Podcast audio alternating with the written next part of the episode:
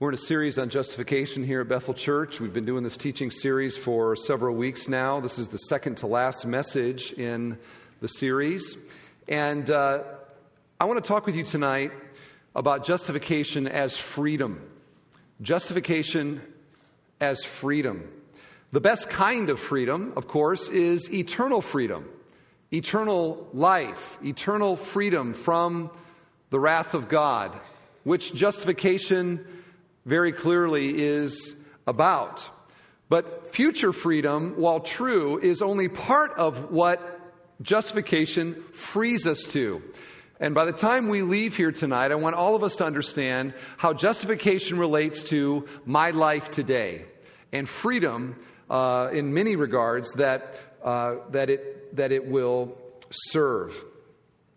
One of the reasons I, I want to talk about this is that in you know, when you do a series like this in, as a pastor, it means reading a ton and preparing and praying and writing and, and all the things that goes into doing this. And one of my prayers has been God, take this aspect of faith and just drive it into my heart. I want, I want for the rest of my life, I want to look at life, church, everything just a little bit different in light of what I have learned in understanding in a new way, in a fresh way for this series, what it means to be justified in the eyes of God. And one reason I, I say that is I see one of the weaknesses in my own life is that I often don't put my or find my identity in being declared righteous by God through faith. I tend to find my identity uh, and even sort of my sense of being right with God based on being a pastor or based on this church. In the ebbs and flows, you know, when it's when it's ebbing up, I'm good with God. When it's ebbing down, I'm not good with God. I find myself sort of seeing myself through this grid and not seeing myself the way that scripture and the gospel calls me to see myself as a sinner who every day needs the grace of God having been saved by a declaration flowing from the grace of God through faith to me, which also was a gift. I am a beggar. I am in need of God. I need to see myself that way more. That's something God's doing in my life. I don't know how God's maybe been using this series in your life, but I guarantee you there's some stuff that we're going to talk about tonight that applies to all of us. So, since it is the second to last message in the series, I'd like to do a very quick review of what we have seen so far. And what we have seen is that at its root, justification addresses the most basic impulse of the human heart, which is a sense within us that not everything is right between me and God. My conscience tells me that, and the Bible tells me that. Scripture tells me Romans 3:10 that there are none righteous, no not one. And that means I'm part of that. No not one, right? I am not right with God. I am born in sin. God is holy and righteous. And the only way to stand before a holy and righteous God is to be righteous, fully righteous, which the Bible says that we are not because of sin. Now, does it feel that way in living life today? Just looking around at the people, does it, does it feel like we're all in trouble? Does it feel like people are really, really, really concerned about uh, eternity, righteousness, the things that justification deals with? I say no. It seems to me that the vast majority of the people that I see in the community and I see in the city and I see at the mall and I see around are not even thinking about the reality that all of us are going to die. And there is going to be a moment when we leave this world and we step into the next one. And that world, the Bible says, is ruled and reigned and dominated by Almighty God, who is angry at sin and angry at sinners, who sends both of them to hell for all eternity. If we just grappled with what that means, what a difference that would make. But that's the God of the Bible. And we've used the analogy of Pompeii, the story of the Roman city, that people were just living their life thinking everything was fine, and all the while Mount Vesuvius is building with lava and pressure, and all of a sudden, boom, down that ash came and wiped them out. They had no idea that day was their last day. And all of us live in a certain way like the people of Pompeii. We have no idea what day will be our last day, but we know that our last day is most certainly coming, isn't it? Are we ready for that day? Are you ready, friend, to pass from this world into the next and to step in front of a God who is thoroughly righteous? Are you ready for that? How can sinners be ready for that? This is what justification addresses so wonderfully, so powerfully. As we find with justification, that this righteous God, based on no merit of ours, no favor of ours, not because we're good people, not because we're American, not because we're this or that, but simply because of His grace, that He declares unrighteous people like us to be righteous. Now you say, well, how does a righteous God do that? And not be like lying, because we are not righteous people. And we have learned that he does this on the, and he can do this because of Jesus. And the fact that Jesus died in our place. He took our guilt. When he was on the cross, God imputed, transferred our guilt to him on the cross. And when we believe in Jesus as Savior, God imputes transfers his righteousness to our account. And we stand before God as perfectly moral human beings, and God promises, I will always see you that way. That's justification.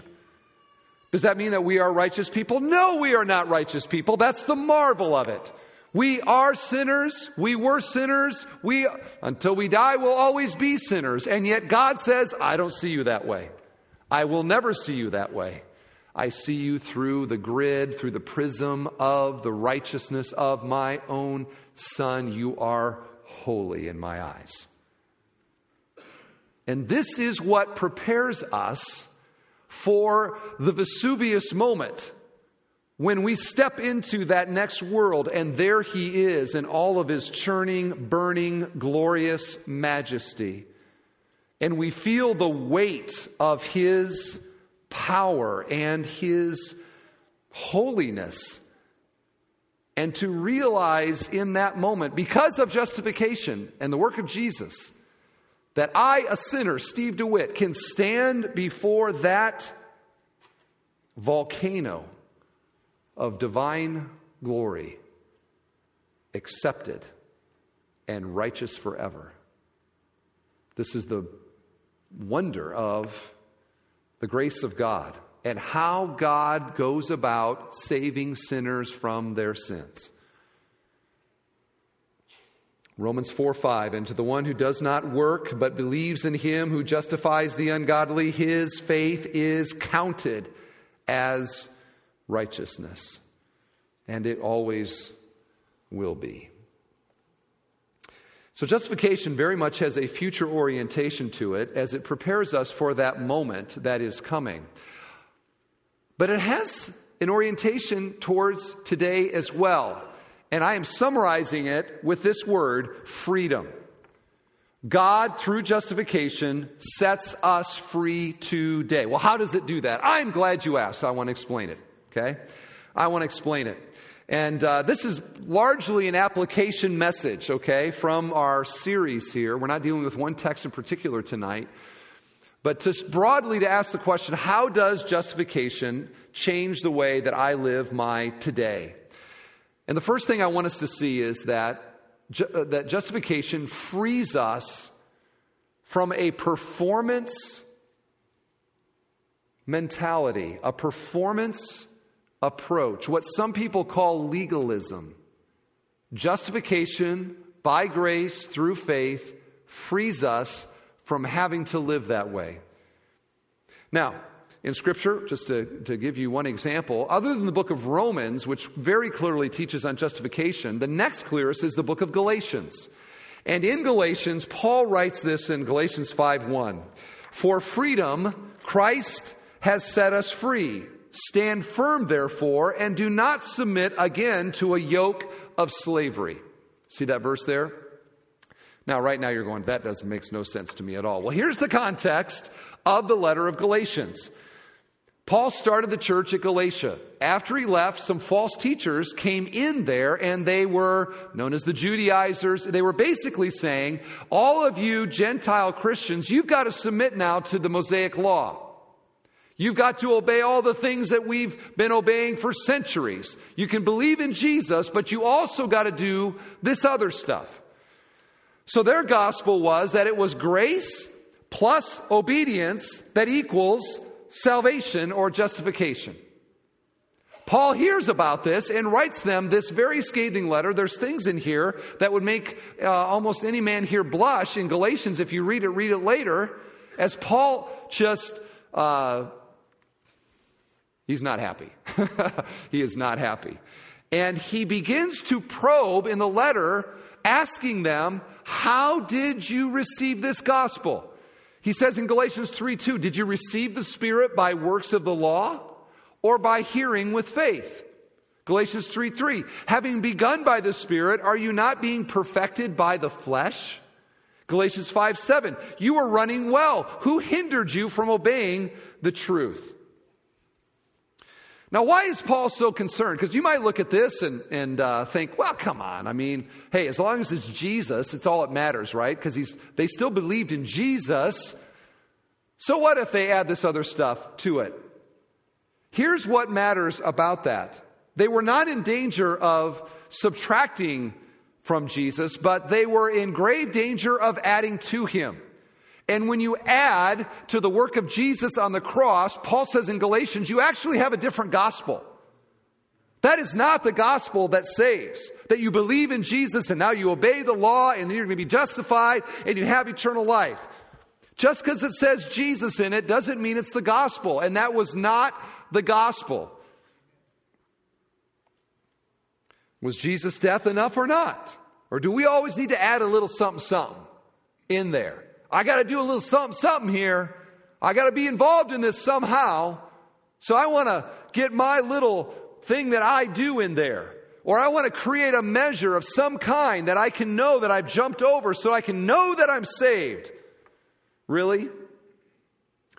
This is what is commonly known as legalism. And legalism is really, it can be two things. It is either requiring some human righteousness or obedience in order to be saved, or some righteousness or human obedience in order to stay saved.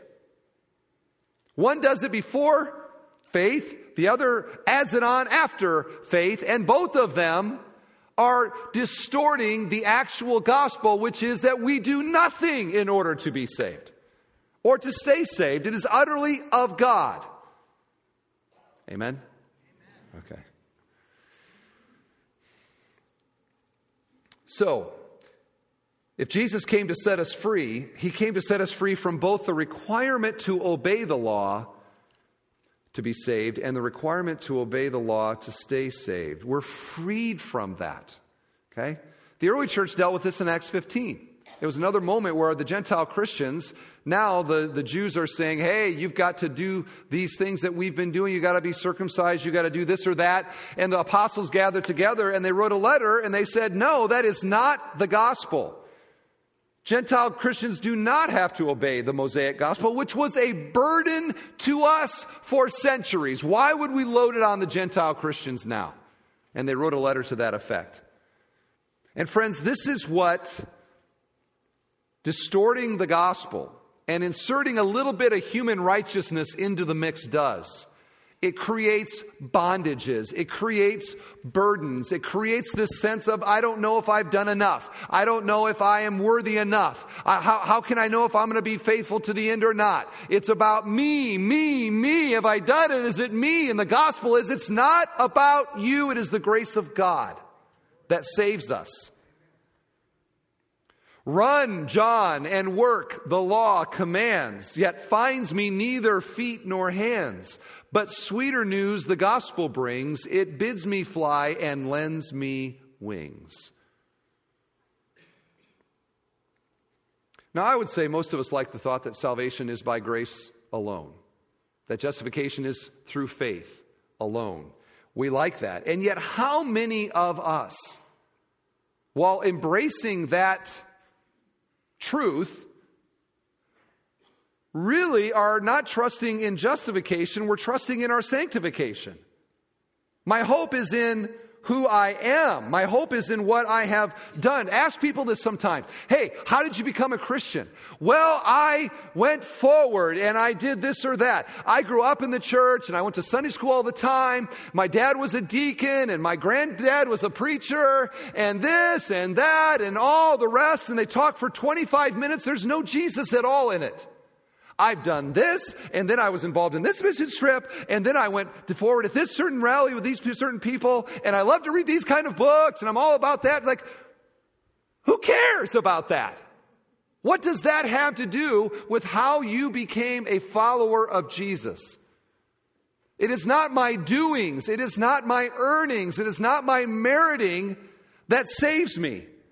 It is me receiving the grace of God by faith. That is the gospel. And we can't add anything to it. When we do, we are distorting the gospel. And this is one of the burdens that I have. I've pastored here for a long time. You've heard my story. I grew up in a, in a tradition where a church tradition, much of which I'm thankful for, but a lot of which I am not thankful for. In particular, they would preach justification by faith, maybe. I mean, they believed it. I don't, we didn't really, I don't remember getting messages on that so much, but uh, that was in the doctrinal statement. But after you became a Christian, it was almost like there was the Talmud that was now delivered to you. Here now are the things that you got to do because you're a Christian, right? And it was a list of this and that and all the rest. And, and how many of them are found in the Bible? Like none. And yet everybody trying to conform to this mysterious list that's fallen from heaven, like to Joseph Smith or something. Where does this come from? I don't know. And yet, in my tradition, it was so important.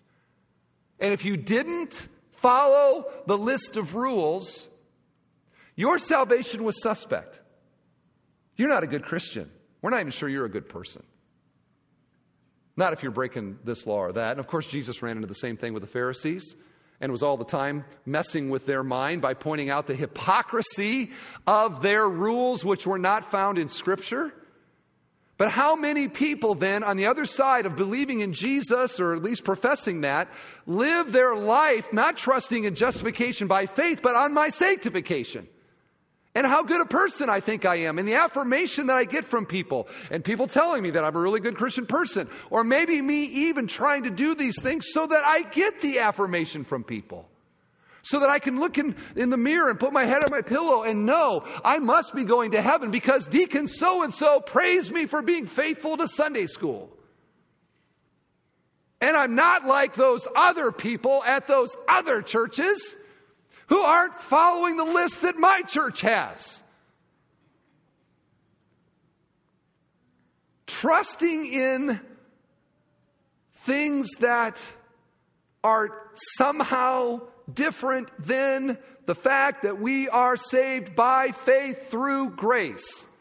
That we are declared righteous not because of our Sunday school attendance and not because we're good people, but simply because of God's grace to us.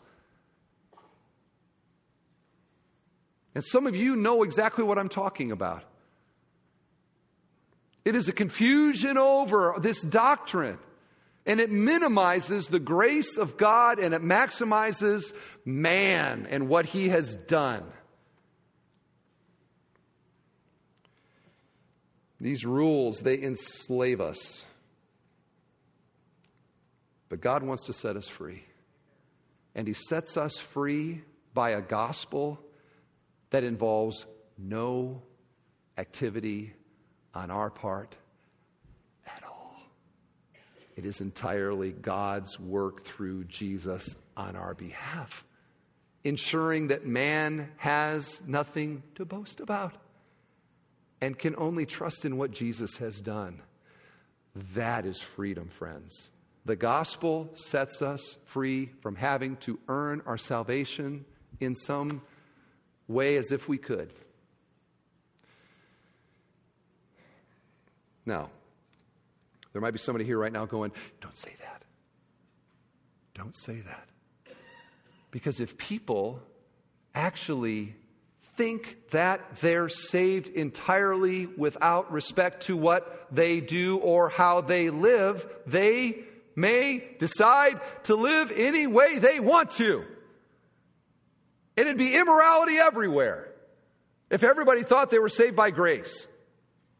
And Paul, anticipating that very argument, says in Romans 6 1, What shall we say then? Are we to continue in sin that grace may abound? By no means. How can we who died to sin still live in it? Now, I want to illustrate that verse with this picture. This picture, I think, was from this week. This is Liberia. And this guy, this is a, a contamination suite, apparently, that they have set up there. And if you think that you have Ebola, you have to go to one of these areas. And they have certain tests, blood tests, or whatever they do, in order to determine whether or not people have Ebola. And of course, many, many people there, sadly, right now do. This guy goes through the whole examination and all of the tests, and they say, You don't have Ebola. You are free to go. And look at that look on his face.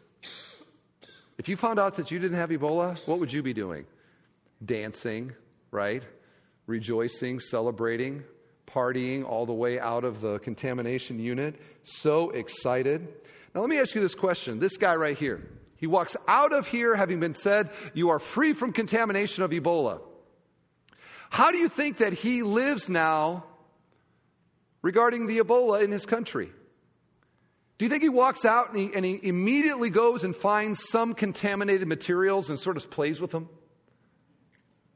Do you think that he's going and trying to find some, uh, uh, you know, place where maybe he could get around people that have Ebola and kind of hang out with the Ebola crowd?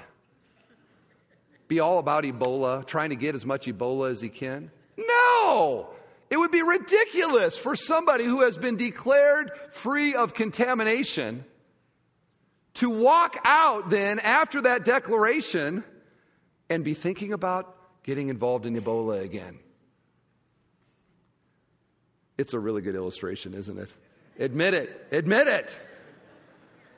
You know exactly what I'm saying. If God declares us righteous, free from the virus of sin, which is more deadly than Ebola, do we then, on the other side of His grace, say, Where can I get myself some sin now? Where are the people gathering that are all about the sin? Because that's what I want now.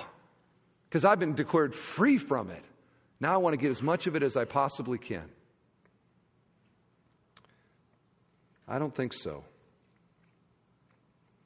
And you see, friends, how by saving us through grace, God does not motivate us to be involved in sin. He motivates us to obey Him, not to be saved, but in light of His grace to us in declaring us free from this contamination, to go and to sin no more, to go and to uh, try to live in obedience to Him with the help of the Holy Spirit I actually got thinking about this a little bit more, and I probably don't have time to share it, but I'm going to anyway. Go back to that picture, everybody. You, or, or the, not everybody, but the people in charge here. Now, let's just say that actually what happened in that contamination unit is he was going through and they said, You've got it. You're going to die. But standing there was the king of Liberia who had been given, like, there was only three antidotes, you know, vials of antidote, and he had gotten it. The king had gotten it. And the king's standing there and he hears the word that this guy's going to die. And he says, All right, everybody, get him down. He says to the medics, Put, Hook us up. He says, I want to take, I'm taking his blood. You give me my, him my stuff. Okay. And the guy's like, What? I don't know if this is a good illustration. I don't know if, I don't know if I'll use it tomorrow or not, but how does that guy walk out of that contamination unit if it was the king of Liberia who voluntarily took the Ebola for him? And how does he feel about the king now? Does he vote for him at the next election? Is he kind of like loving him, admiring him, almost worshiping him for the amazing grace that the king showed him to take his Ebola? Should I use that tomorrow? Is that pretty good? Okay. How many think I should use that tomorrow? How many say it's too long a sermon already and you need to take that out?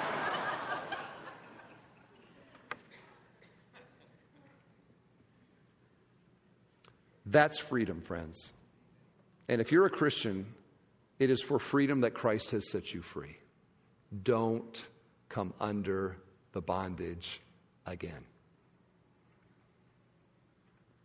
Second freedom is the freedom that justification provides from the fear of man, or better to say, the obsessive need for the approval of others. Back to Galatians, Paul writes in chapter 1 verse 10, "For I am for am I now seeking the approval of man or of God? Or am I trying to please man? If I were still trying to please man, I would not be a servant of Christ. What does he mean here? It means this that to be accepted or to be justified by God is to be accepted by God. It means that from that point on, God says, I will welcome you, I accept you. You don't have to earn my grace, I give it to you freely. The only opinion that matters is mine. And in my eyes, you're righteous. I see you like with the love that I have for my own son. We are justified by God, we are accepted by God. What, what better acceptance is there than that, right? Remember, it was the Pharisees who were all the time worried about what other people thought about them. They were always trying to justify themselves in the eyes of others. Jesus said that in Luke 16 to the Pharisees, You are the ones who justify yourselves before men, but God knows your hearts. Friends, fearing, the, the proverb says the fear of man is a snare. Fearing man, or, or again, better said, craving the approval of mortals, is a bondage. It is a bondage that God has set us free from the need to be accepted by others, or the need to be considered to be successful, or the need to be considered beautiful, or the need to be considered uh, uh, uh, smart, successful, popular. I mean, pick any of these things. Those needs are wiped away by God Almighty saying, I accept you, I welcome you, I love you. God justifies us. Why then do we so desperately desire justification from other people? God has set us free from that. I just got thinking about how much of culture, and even within the church, how much there is of this.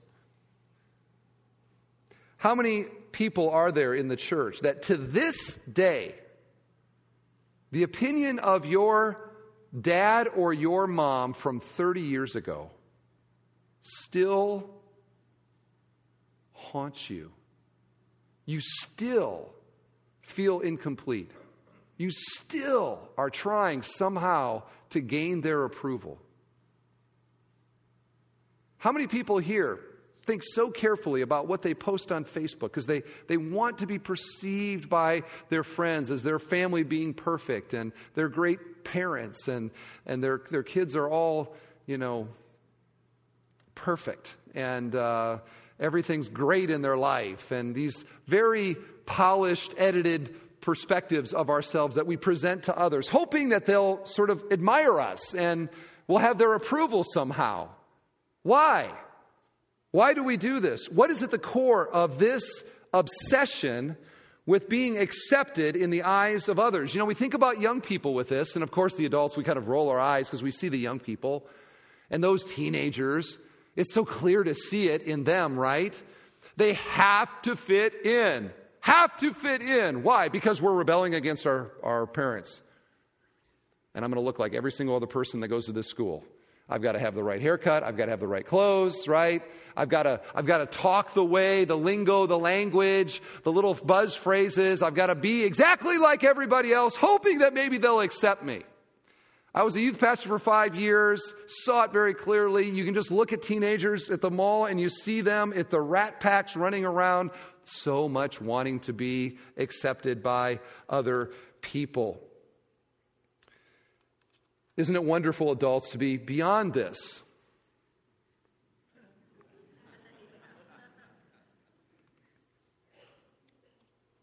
to be beyond immature obsessions with the opinions of others. What actually lies behind our fear of being identified as a Christian in the workplace? What actually lies behind our reticence to share the gospel with others? What are we afraid of? What are we actually afraid of to be a little bit different, maybe, than the culture that God says is going to hell? And yet you look at the church and you look at culture, and the church is always kind of flying right behind culture. Why? Why do we need so much for people to think that we are with it, to think that we are, you know, we jump on the bandwagon of the latest fad, and it can be almost anything and it gets popular. Oh, I got to go do that now. Hoping that maybe by doing that, even in adulthood, my friends, my neighbors, my parents, my kids will justify me, will accept me. Teens, do you see it in the adults? Can you roll your eyes? What do you think about a 46 year old guy who dresses totally hip and has a completely cool haircut? Trying to fit in. I'm not sure what I'm talking about there.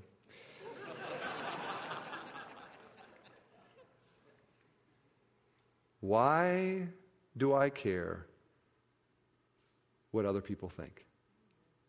Because in justification, God has declared eternally what he thinks about me.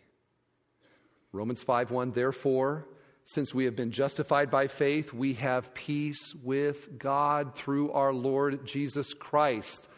There is only one opinion that matters, and it's the opinion that you hear on the other side of death, that millisecond when you stand before Vesuvius, God Almighty and He welcomes you into heavenly dwellings. And He knows your name. Why do I need more than that? And why do I care about what all these other people think so much? There is so much bondage, it seems to me, in approaching my life based on performance, looks, body shape, cultural hipness, popularity, accomplishment, or anything else related to me. God does not justify me because of any of those things, but simply by His grace. And why is that not enough for me? Why do I need all this other stuff? Not only does it change my self identity, it changes the way that I can actually accept other people as well. If I realize that I am accepted by the grace of God, what should that mean about the basis for which I accept other people? Do I now bring in the law? Or am I accepting other people by the same grace that God has accepted me? And do you see how the church then ought to be just this place of magnificent grace? Vertically, for sure, but then even horizontally. right? Because we've tasted of this grace, and now here we are. Other people have tasted of this grace. Can I give grace to other people because God has given me grace? In fact, I would say justification by grace through faith frees Christian relationships from accepting others based on law. Our relationships are not based on law, they are based on love. They are based on grace that we have tasted from God first, and now horizontally we give to one another. Romans 15, 7, therefore welcome one another as Christ has welcomed you for the glory of God. In your relationships, do people sense that you are accepting them because of who they are or based upon how well they perform for you as a friend or as a child or as a spouse? Husbands, how, what do you do with those things that you see in your wife that you wish were different? Can't get over it. Do you nag her about it? Do you grovel in your heart against her about it? Does it impede your marriage? Because you've got you're basing your relationship with her not on grace but on law? Wives, what do you do with your husbands? And those things that you wish were different and why isn't he this and that and rah, rah, rah. what do you are wait, does he have to perform as a husband somehow? at a certain measure of law for you to accept him? Or were you accepted by God by grace? And what does that have to say about you accepting those in your life by grace? How about your kids? Is that relationship based on performance or is that based on grace? And you see how justification is not simply just something out there in the future when Vesuvius shows up? It is for every single day when I realize that I have been saved by grace, that God has declared me righteous, that I'm accepted by God Almighty. Now, in my relationships, and none of us do this perfectly, but we aspire to it. Now, in my relationships, I can be accepting of people that have failures and that don't measure up and that have messes in their life because God accepted me when I didn't measure up and when I had messes in my life. And so, again, the church then becomes this unique place in society. Where, where, where do you go in our culture to find grace? Where in this, where in America is there grace? Well, you go to government, maybe IRS, something like that. No.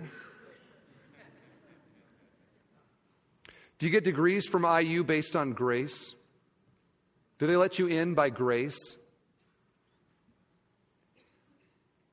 Is your employer, is, is that employment based on grace or performance? Where in this world do you go for grace?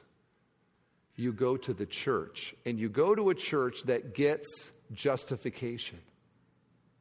And it's in the DNA and it pours out of the pores of the church as people relate then to each other from a perspective where God has been gracious to me in a free gift, and now I can accept you like God has accepted me. I love this quote from Machen. He says, There are those who are concerned with the question of their standing before men, but never with the question of their standing before God. There are those who are interested in what people say, but not in the question of what God says. Such men, however, are not those who move the world. They are apt to go with the current. They are apt to do as others do. They are not the heroes who change the destiny destinies of the race. The beginning of true nobility comes when a man ceases to be interested in the judgment of men and becomes interested in the judgment of God. Would that this church would raise up young people who understand the gospel and who go out and be world changers, not trying to seek the approval of men.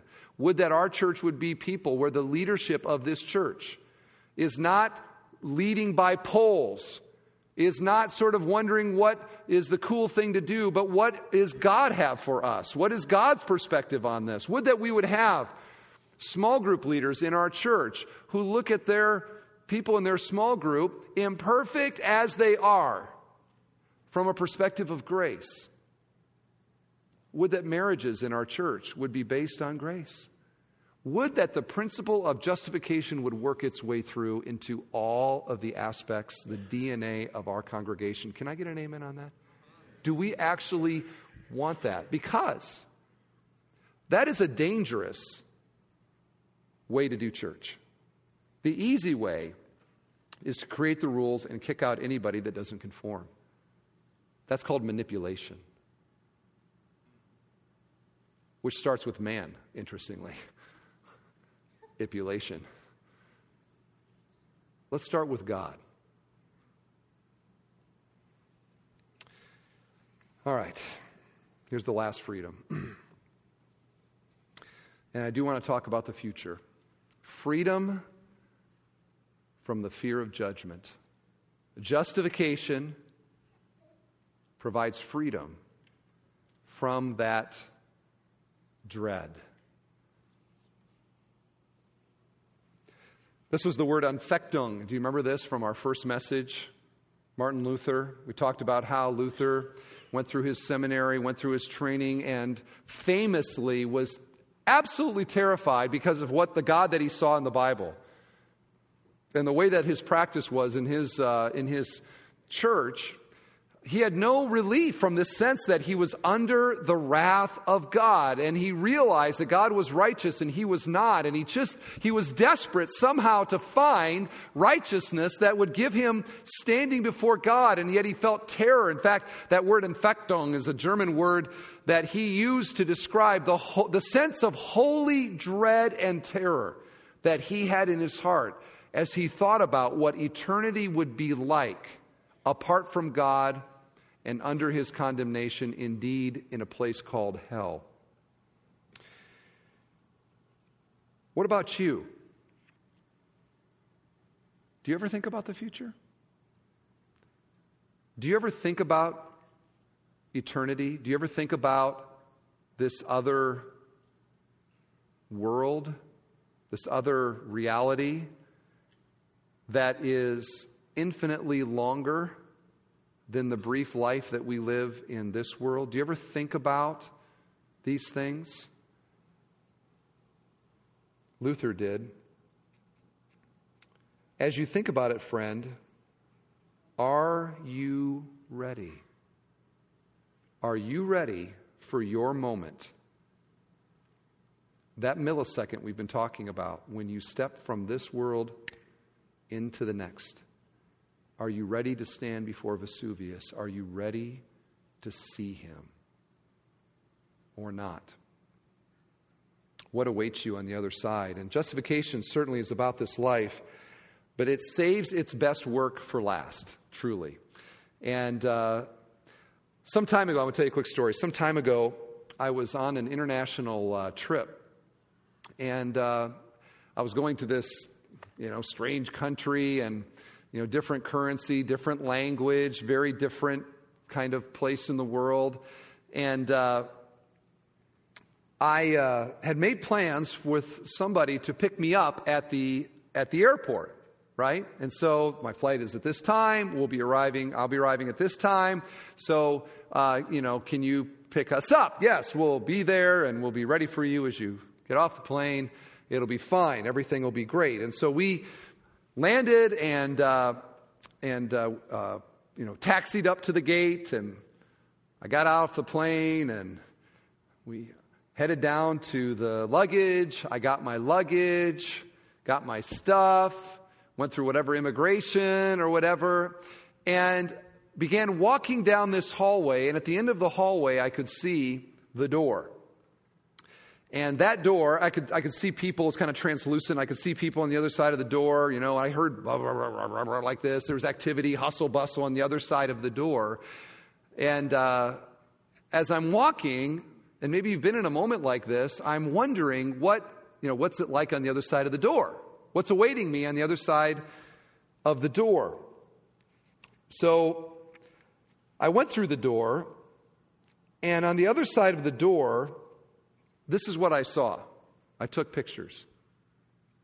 there were all of these guys standing there. Maybe you've seen this at airports, holding names. Now, these guys are porters and taxis and shuttle services, and they're all there waiting for somebody to get off the plane, and they're going to, you know, take them where they want to want to go. So you get off the plane, you go walking through this little door, and on the other side there's this person standing there. Of course, if you're traveling internationally, you don't know anybody, you got no connections, you walk through the door, what a relief it is to see, you know, your name and that person to say, Oh, are you so and so? Yes, I am. How was the flight? Let me get your luggage. The car's waiting right outside. We're going to get you to your next destination. Everything's fine. You're good. Great to see you.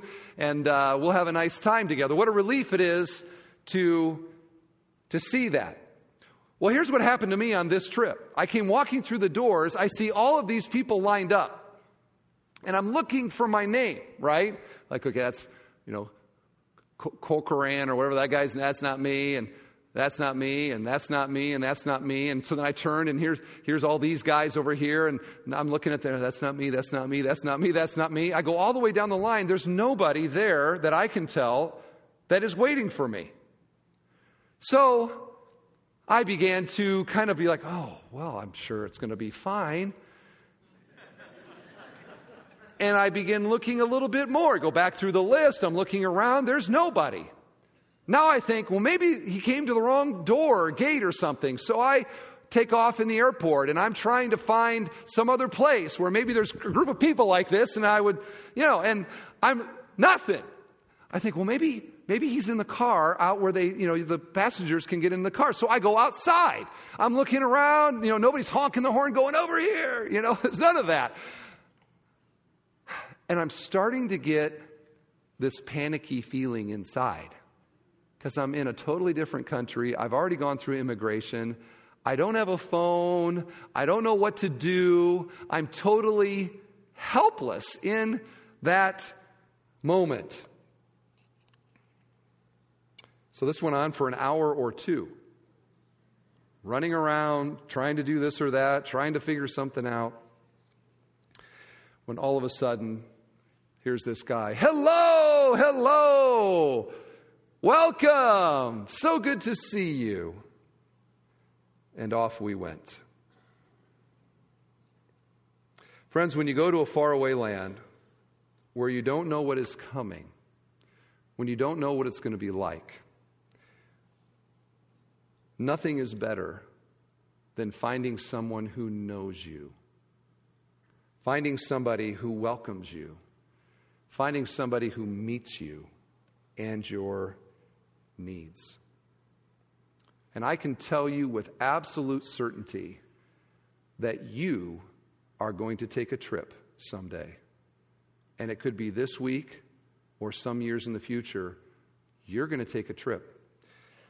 And it will happen in a millisecond. To us, it will seem like a millisecond. Suddenly, all of a sudden, we will be transported from this world into a new country, into a new place. And this one is the eternal one. You ever think about what our feelings might be as that's happening? And I don't know how much time or what, I don't even know what that experience is like. But if you have moments in that moving from here to there, what thoughts do you have?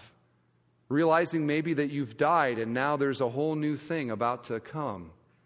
What do you feel inside? What are you thinking about?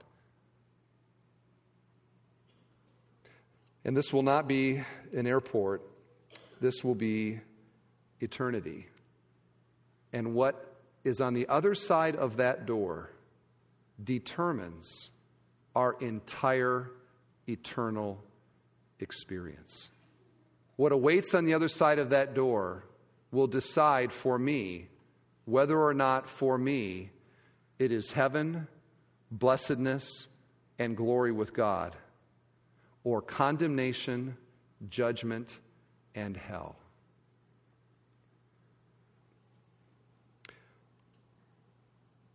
What kind of panicky, holy dread might arise within me that I may spend eternity without welcome, without identity, and without righteousness.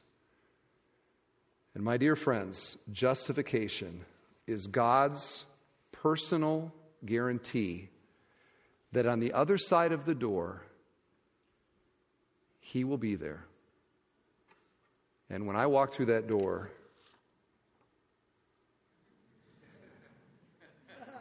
there He will be, welcoming me, accepting me, knowing me by name, and welcoming me into His eternal bliss. And when I understand what that day is going to be like, it helps me live this day without fear, without obsession about what other people think, without a lot of baggage, but with freedom. And that is what Christ has done. Therefore, having been justified by his grace, we have peace with God. And I just want to ask do you, are you ready to stand before Him? Are you righteous by God's declaration through faith in Jesus? And if not, why not trust in Christ right now? Believe and be saved and be declared righteous and have the promise of what that moment will be like. I pray that you will. Freedom. Let's stand together for prayer.